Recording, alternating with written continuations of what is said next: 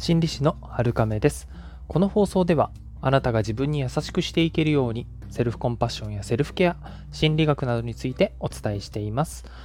今日はですね恥ずかしいっていう気持ちは他の気持ちや行動に隠れちゃうことが多いよっていうお話ですね、えー、普通に恥ずかしいなーって感じることってよくありますよね。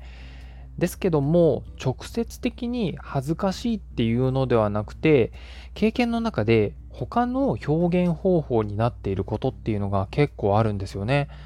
例えば一番わかりやすいのが怒りですよね。怒ることですね。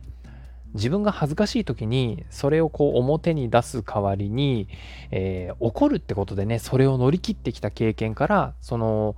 恥ずかしいコール怒っちゃうぞみたいなパターンができているっていうことなんですよね。他にも実は PTSD いわゆるトラウマっていうやつですよね。これにも恥の感情が大きく関わっているっていうことも分かっています。例えば私がもっと何々できていれば私が悪いんだとか私は汚れてしまったとかドラマの中でねこういう PTSD に関わるセリフトラウマに関するセリフっていうのをね聞いたことがある人もいるかもしれないですね。これらには他の人に顔向けできないっていうような他の感情がつまり恥の感情が含まれているわけですね。以前はですね PTSD っていうと圧倒的な恐怖体験が原因じゃないのかって思われていたんですけれどもそれに加えてほぼほぼ恥の感情恥ずかしいって感情が含まれているんじゃないのっていうことが分かってるんですよね。他にも例えば頑張りすぎてしまっていたり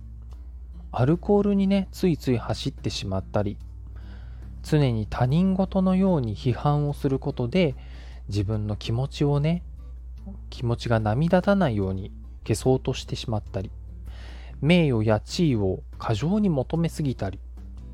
人との関わりを絶ってしまうまあ引きこもってしまうってことですよね。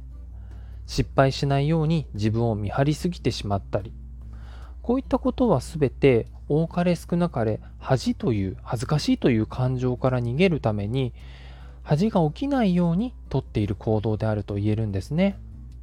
もちろん恥には他の人と一緒に生きていくっていうための大事な機能っていう役割もあります。なので恥っていう感情も実はある程度必要なんですよね。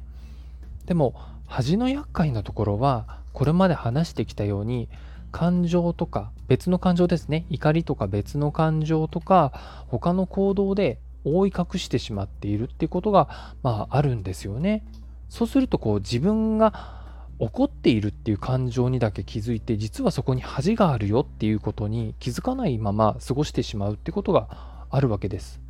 そうすると知らないうちに恥がエスカレートして困った行動もエスカレートしていくっていうことになるわけですね。恥に支配されずにやっていくのに大事なのは今日のような恥についての知識を持っておくっていうこと。もう一つこっちの方が大事かもしれないですね。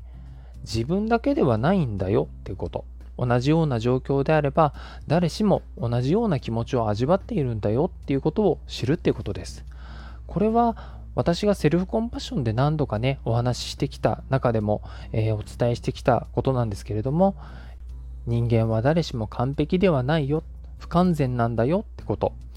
誰でもこういう失敗をした時は同じような気持ちになるんだよっていうこと。それをちゃんと覚えておくっていうことなんですよね。どれだけ素敵なあの人、完璧そうに見えるあの人、みんな恥ずかしい時ってあるんですよね。恥ずかしいなって気づいたら、それはそれでいいんです。それが自然なことですから。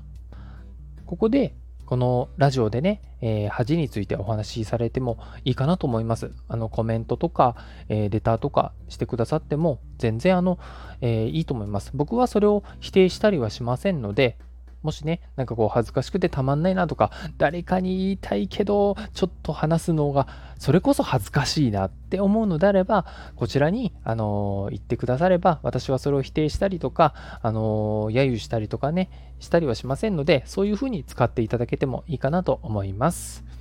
それでは、今日もあなたが自分に優しくあれますように、心理師の春亀でした。